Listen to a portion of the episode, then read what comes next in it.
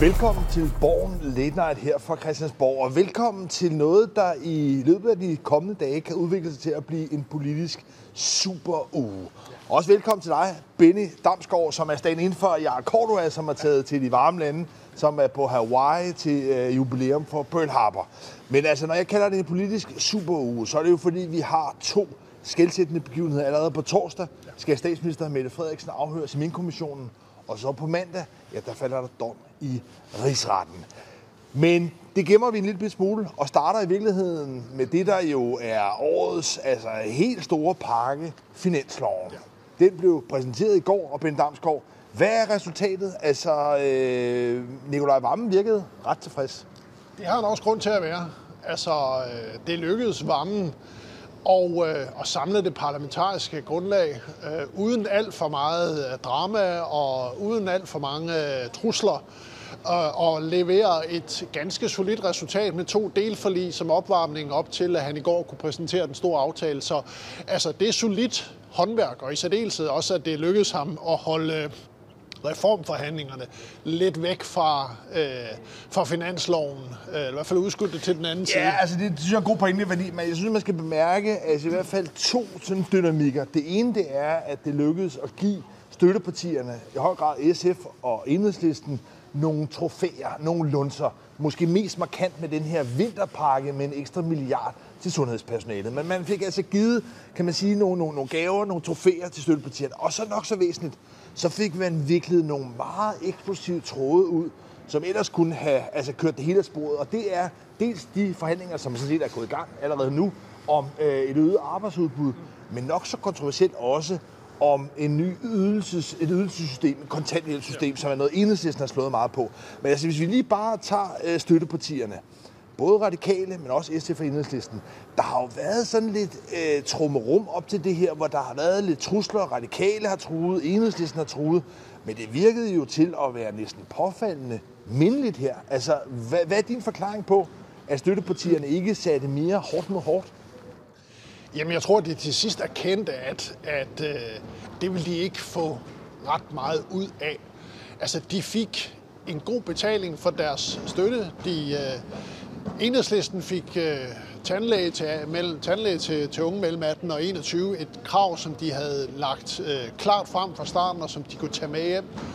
SF øh, fik en række ting på klima, og i særdeleshed også på, på folkeskolen med nogle, øh, med nogle minimumsstuderinger, og de radikale fik en ekstra vindmøllepark og noget på klima. Så kan man sige, de fik alle sammen noget af det, som de allerhelst gerne vil have. Og og jeg tror et eller andet sted også, at det parlamentariske grundlag og de tre partier øh, kunne se en fordel i lige at få taget toppen af dramaet i dansk politik.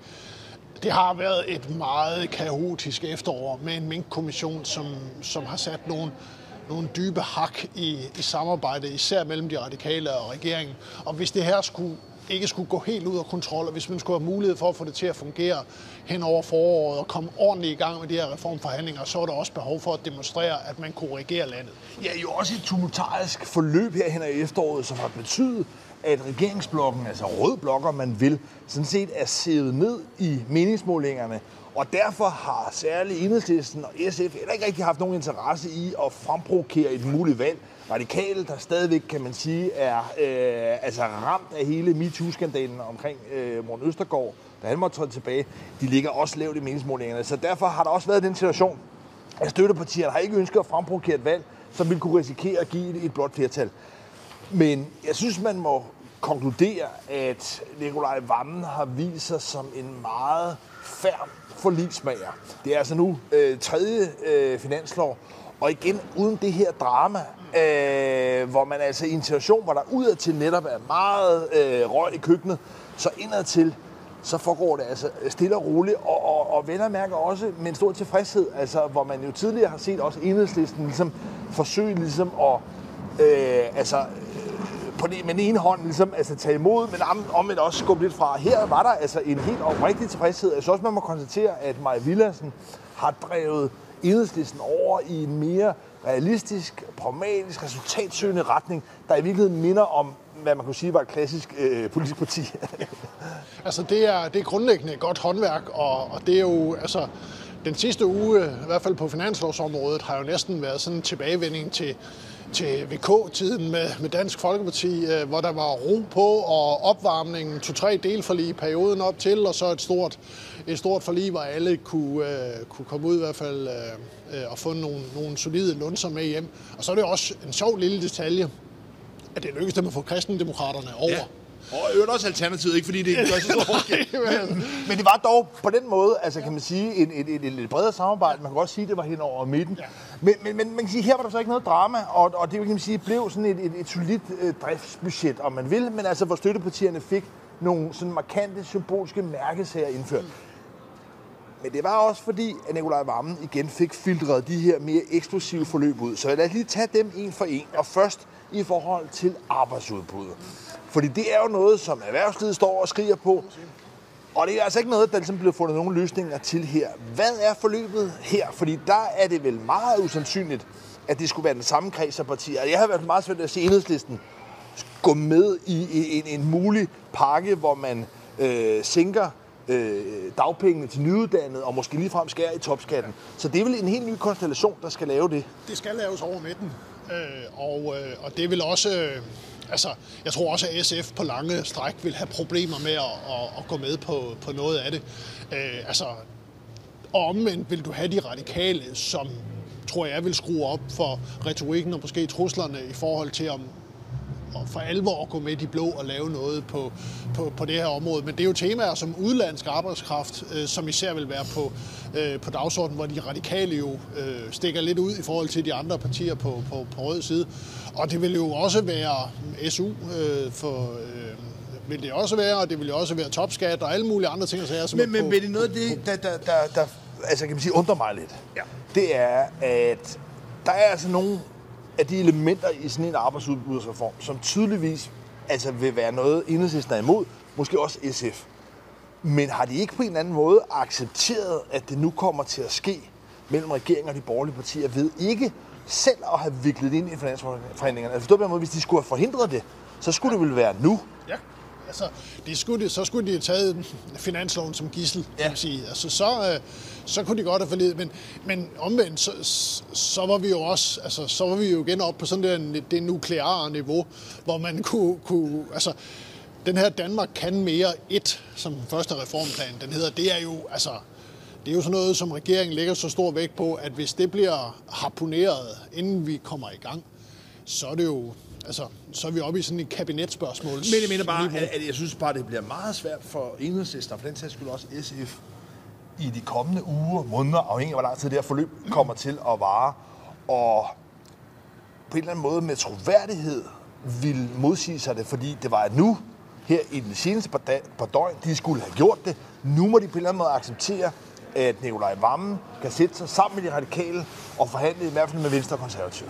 Omvendt kan man også godt, det, det har du ret i, men omvendt kan man jo også godt argumentere for, at hvis de på forhånd har erkendt, at det der, det vil de ikke have noget med at gøre, så er det måske en god idé at lade regeringen køre væk øh, med det sammen med de borgerlige, og så kan de æde lidt på, på venstrefløj af, af Socialdemokratiet.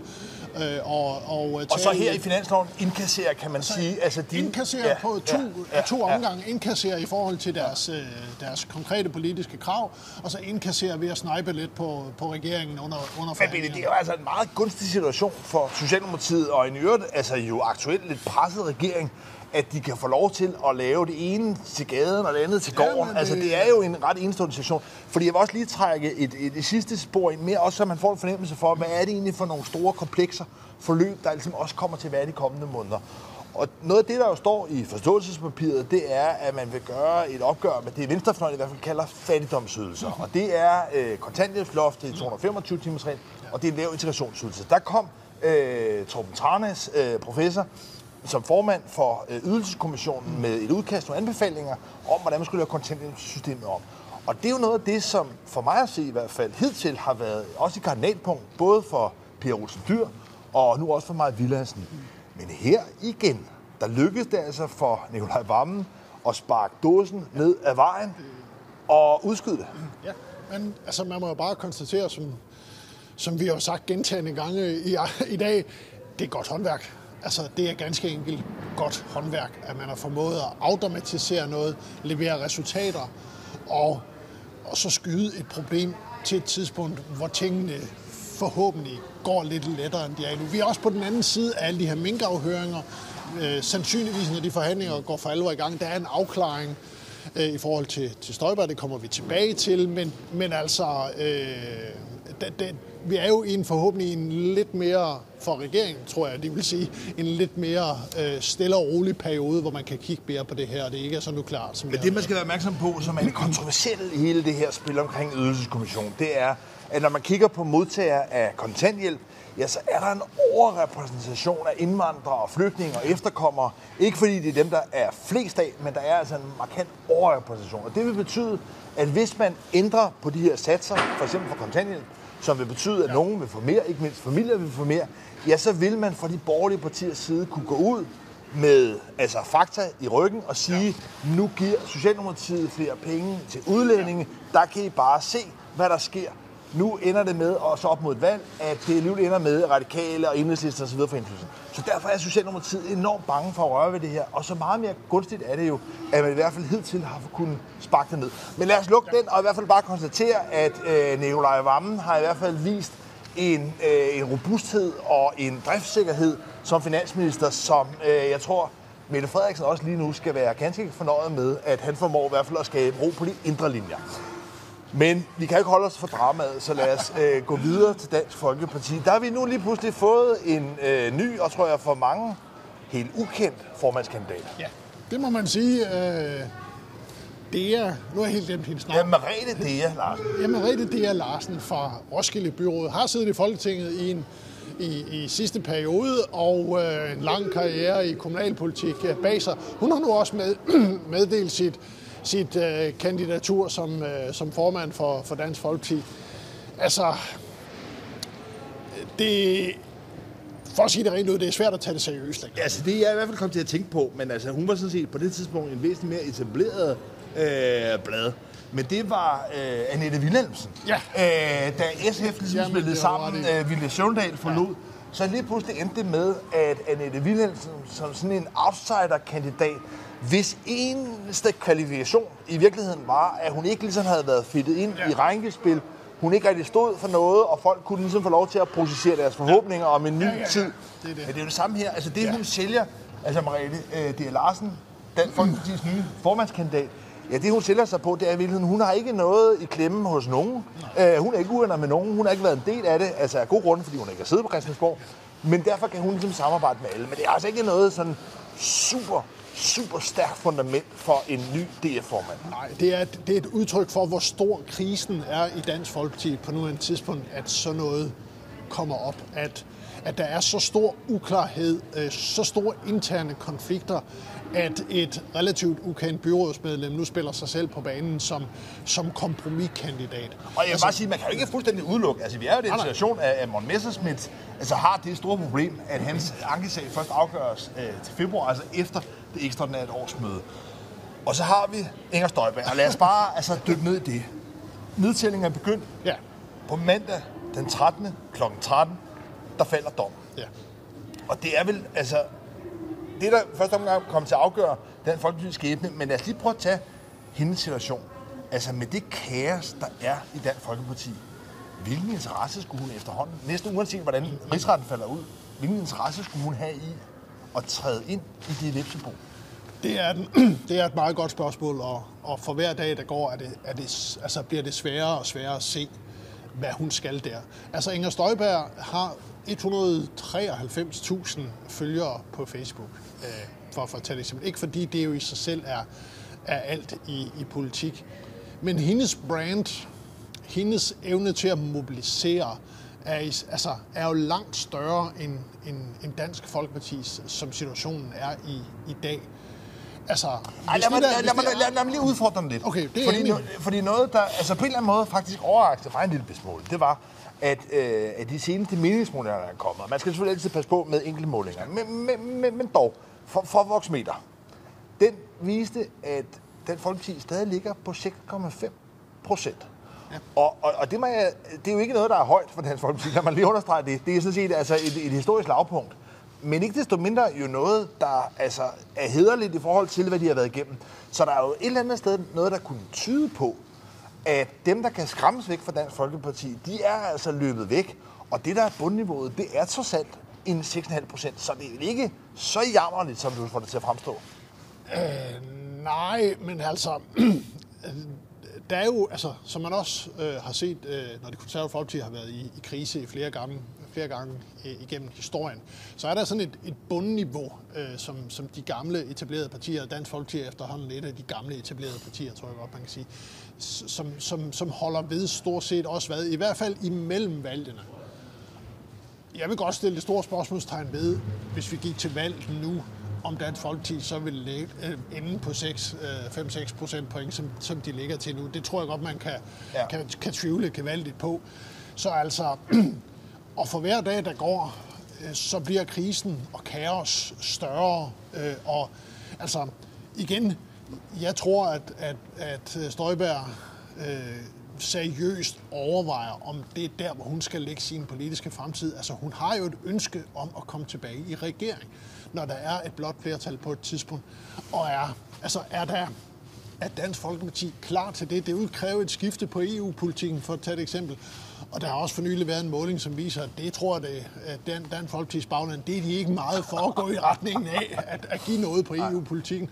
Og er man EU-modstander og går ind for en afstemning om, at Danmark skal ud af EU, så kan man ikke komme i regering. Længere er den ikke sig Men det er altså bare et, et højspændt forløb, fordi man kan sige, uanset om Inger Støjberg vælger ikke at stille op af de her årsager, eller hun med en rimelig sandsynlighed kan ende med på mandag kl. 13 at få en dom, måske sågar en fængselsdom, og dermed også i hvert fald måske overveje det en ekstra gang, så er Dansk Folkeparti altså spillet i en situation, at Mariette D. Larsen, altså når vi kommer frem til januar, kan måske lige være den eneste kandidat, fordi at Morten Messerschmidt altså også kan blive nødt til at trække sig, eller kan i hvert fald have vanskeligheder i forhold til sin konstruktion. Så det er altså et parti i total nedsmeltning. Men, men, men dansk politik er jo på en eller anden måde ved at blive sådan en soap opera af retsdramaer, fordi nu her på torsdag, der er det, at statsminister Mette Frederiksen skal afhøres. Og det er altså en situation, hvor det ikke er Mette Frederiksen, der sætter betingelserne. Man har måske vendet sig til nogle pressemøder, hvor hun først ligesom holder en monolog, og så tager hun nogle enkelte spørgsmål, og så konkluderer hun, slutter hun. Her på torsdag, der kan altså blive stive 8 timer, hvor det er udspørgeren, og det er ikke mindst øh, formanden Michael Kistrup, som altså, folk morer sig over, ligner øh, Tommy Kenter, der øh, svinger takstokken. Og der er det altså øh, dem, der bestemmer, så hun kan komme til at sidde der og svare på ubehagelige spørgsmål i 8 timer. Ja, det bliver meget spændende at se, om hun er lige så forberedt, forberedt som hendes departementchef var. Altså Barbara Bertelsen tog jo tog jo øh, Mink-kommissionens øh, både, både afhører og næsten også formanden i skole, øh, juridisk skolerit, da hun var derinde, og og øh, jeg tror, der er bred enighed om, at det kom hun jo ganske fornuftigt igennem. Der var i hvert fald ikke nogen øh, ting, der, der, der, der senere har vist sig ikke at, og ja, ja, ja, ja, altid diskutere sprogbruget i hendes sms'er. Ja, ja, det, det er nu egentlig faktisk ikke så meget, det optaget. Det, jeg synes egentlig undrer mig mere. Jeg sad selv ude i retten på Frederiksberg og overværede afhøringen af Barbara Bertelsen. Jeg tager også derud nu her på torsdag, når Mette Frederiksen går ind.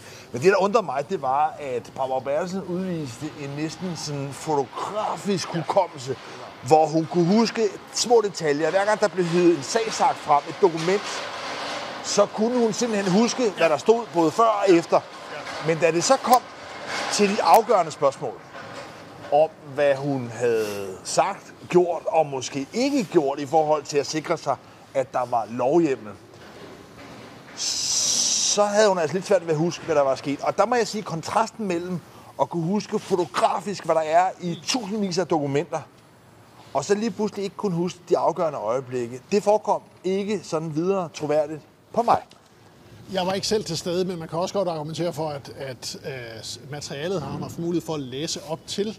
Uh, og, men vi får, vi får det set. Under alle omstændigheder tror jeg, det vil, være en, øh, det vil næsten være en Københavner-begivenhed, eller Frederiksberg-begivenhed, vil det være her på torsdag, når statsministeren skal ud. Så det, men men, men det, hvor presset er Mette Frederiksen? Fordi jeg må sige, at, at, at, at for mit eget altså, kan man sige, perspektiv på det, så må man konstatere, at som sagen står lige nu, så er der ikke fundet nogen rygende pistol, der kan sandsynliggøre, eller bare kan kunne være et indicium på, at Mette Frederiksen i, altså i ond tro har tilsidesat grundloven, altså forstået på den måde, at hun på det famøse møde den 3. november 2020 blev orienteret og advaret om, at det var ulovligt, og hun så skulle have sagt, og det er altså det, jeg siger, der ikke er dokumentation for, at hun så skulle have sagt, Vilse Vasse, øh, grundloven, det er jeg ligeglad med. Vi gør bare det her. Vi kører på, ja. Det er der altså ikke noget, der overhovedet endnu tyder på. Så derfor er spørgsmålet snarere, om hun kan gøres ansvarlig for det, man kunne kalde grov uaksomhed. Og det er altså sådan i ministeransvarlighedsloven, som det her handler om, og som også det, Inger Støjberg altså er anklaget for. Der er der faktisk ikke noget krav om forsæt. Det vil sige, at man behøver faktisk ikke nødvendigvis have villet begå en ulovlighed, men hvis den uaksomhed, altså manglende opmærksomhed, for eksempel på lovgrundlaget, den er tilstrækkeligt grov, så kan man faktisk godt holde ansvarlig. Og der er det, at det for mig at se, at her, det helt afgørende punkt er, vil man fra øh, landsdommer Mogens- øh, Michael Kistrup, som altså er formand for min kommission, vil man i virkeligheden gå ind og betone, at den uaksomhed, som hun har udvist, og som hendes departementchef har udvist at den er så grov, så den er faktisk er ansvarspådragende. Det er der, hvor den for mig at se står og vipper. Det er jo i bund og grund også et interessant juridisk spørgsmål, for der er ikke enighed blandt juristerne om, om hvordan og hvorledes. Altså mange af, af de afhørte i, øh, i, øh, i kommissionen, rutinerede departementchefer som Michael Dittmer fra Økonomi- og Erhvervsministeriet, som har været der i en menneskealder, tror jeg Ja. de har jo alle sammen øh, været meget stålfaste i forhold til, at der er tale om sektoransvar. Altså der er tale om, at øh, ministeren på det pågældende område, som har ansvaret for sagen, også har ansvaret for, at lovgivningen er på plads og i orden. Og det er derfor, at det er vedkommendes ansvar, i det her tilfælde Mogens Jensens Som jo ansvar, så også er gået. Som også, ja. også er gået, Ja. at tingene ikke var på plads, og derfor så fløjt den ikke længere til sidst, og han måtte gå. Det var, så også på grund af den manglende parlamentariske opbakning, men under alle omstændigheder, det var der, altså det var hans ansvar, hvilket må- måske også kunne se en understregning af, da i forbindelse med hans afskedsreception, at hans departementchef simpelthen undskyldte, for at de ikke havde serviceret ham godt nok, hvilket var meget usædvanligt. Men altså, under alle omstændigheder, det, det, det er svært at sige, hvordan den juridisk set lander, men noget, der i hvert fald med sikkerhed kan, kan slås øh, syvtommer søm i i dag, det er, at statsministeren har taget et gevaldigt gok i nøden troværdighedsmæssigt, især efter hele sms-diskussionen kom frem. Men altså, givet at der ikke er den her rygende pistol, altså der er ikke nogen af vidneudsagn, der er ikke nogen af de konkrete dokumenter i sagen, som har kunnet sandsynliggøre, at der skulle have været ondt tro eller et forsæt. Alligevel så har de borgerlige partier, altså kan man sige, kørt ekstremt hårdt, og også måske lidt hasarderet hårdt på, i forhold til ligesom, at beklikke Mette Frederiksens troværdighed. Altså er vi derude, hvor det er overspillet? Det var i hvert fald overspillet øh, i foråret dengang, at øh, i hvert fald V og K, øh, man kan altid diskutere med Dansk Folkeparti og Nye Borgerlige, besluttede at stemme for borgerforslaget om at sætte øh, statsministeren for en, en rigsret. Det var jo stik imod, øh, hvad man øh, traditionelt øh, har gjort i de partier, hvor man altid har set, at der skulle være en, en undersøgelseskommission, som skulle komme frem til, at der var noget konkret angribeligt, inden man eventuelt skulle gå til en rigsret. Men, jeg tror godt, man Det kan var, se... det var for bare at konkludere, ja. Det var ret gak. Det var At, at. Venstre og Konservativ. En ting er, kan man sige, ved nogle af de partier, der ikke har prøvet at sidde i regering, Ja. men at Venstre og Konservativ, altså, som i øvrigt også har støttet jo en, en kommission, at de ikke ligesom altså, afventede øh, altså, beretningen derfra, før man konkluderede. Det, det, det, det er gak. Det var, det var, det var gak. Øh, jeg tror også godt, man kan sige, øh, og du har en, en pointe på den måde, at, at øh, hele sidste år, i og for sig indtil Mink-sagen, der blev de borgerlige jo mere eller mindre kørt over af regeringen. Altså, de var stafage i regeringens øh, håndtering af, af hele coronapandemien.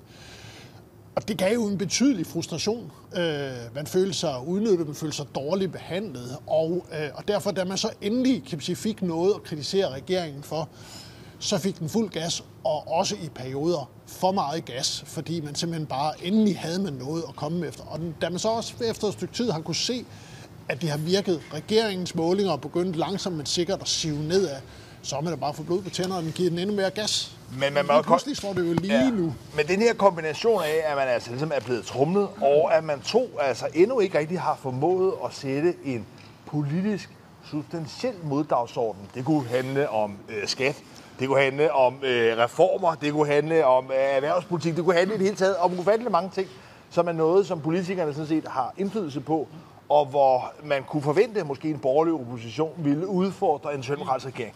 Det har vi altså ikke set noget af. I stedet for har man ligesom klamret sig til det her, men det har set ud til at virke. Altså den her øh, kampagne, som jo minder lidt om, hvad man også gjorde i forhold til Helle thorning Schmidt. Ja. Hvor Helle thorning Schmidt jo altså også endte med et meget ramponeret omdømme som øh, en løftebryder.